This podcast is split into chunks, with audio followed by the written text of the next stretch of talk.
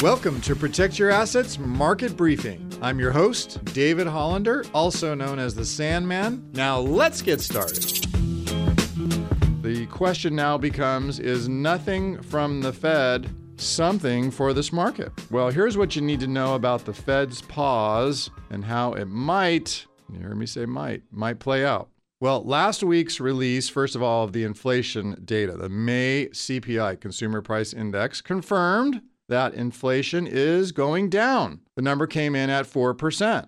Good news housing and used cars appear to be getting cheaper. But the bottom line really is 4% is not good enough for the Fed. They want closer to 2%. And so we are seeing moderating inflation through um, all other kind of sectors like manufacturing. Manufacturing slowing down. I know we talked about this a couple weeks ago. manufacturing's contracting for the last six months. Business investment I know locally, if you walk around San Francisco, it's depressing. But uh, get this nationally as well business investments declining in a pretty decent way. And the weakness has been covered up, and that's why the market continues to rally on by the strong consumer. And this is uh, being supported by, again, pretty low unemployment, even though we're seeing uh, those numbers start to increase. Wages are still pretty high. So the Fed is having an effect on the overall economy. But the question now is how deep and how bad will it be once it starts to set in? Because this past week, Big Bank announced that there's going to be a pretty big recession coming. And they said it's going to be in the next couple months. So keep in mind this the full effect of what the Fed's been doing, these last 10 hikes, this 5% I'm talking about in a record time, has really not fully worked its way through the system. And so we can look back at history, like in the 60s, the 70s, and the 80s, when we had economic contractions. In other words, when the Fed's raising rates about what happens to the market.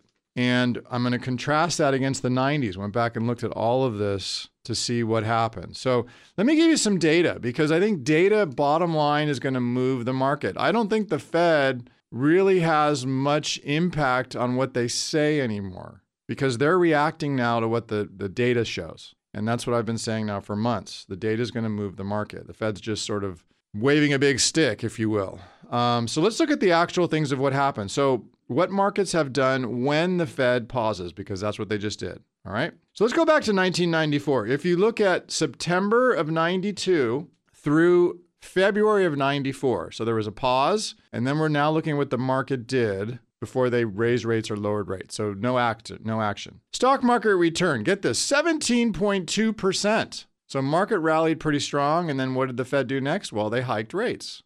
All right. What happened uh, February 95 through July of 95? Market rallied 19.2%, and then Fed acted. How about November 98 through June of 99? 21.5%. All right. So you see the theme. The market likes to rally typically after there's a pause. Now, most recently, this was interesting. I thought March of 20 through March of 22. That doesn't seem that long ago, right? Pandemic, then recovery. What do you think the market, S&P 500 rallied during that period of time? Yeah, you're right. 65.8%. Think about that. That's a massive move. And so now we're seeing a pause and we'll see what happens. Like I said the, at the start, 14.8 right now. We'll see where it goes. You can hear the Protect Your Assets market briefing on your favorite podcast app or as an Alexa flash briefing. Just search for Protect Your Assets market briefing. Links to subscribe free wherever you listen are at libertygroupllc.com slash PYA briefing.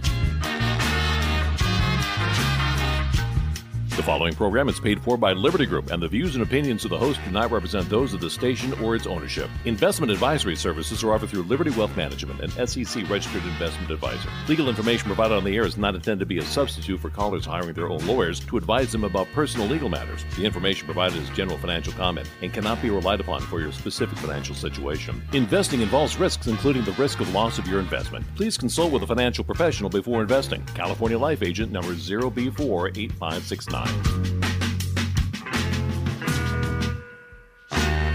You're listening to the Protect Your Assets Radio Network.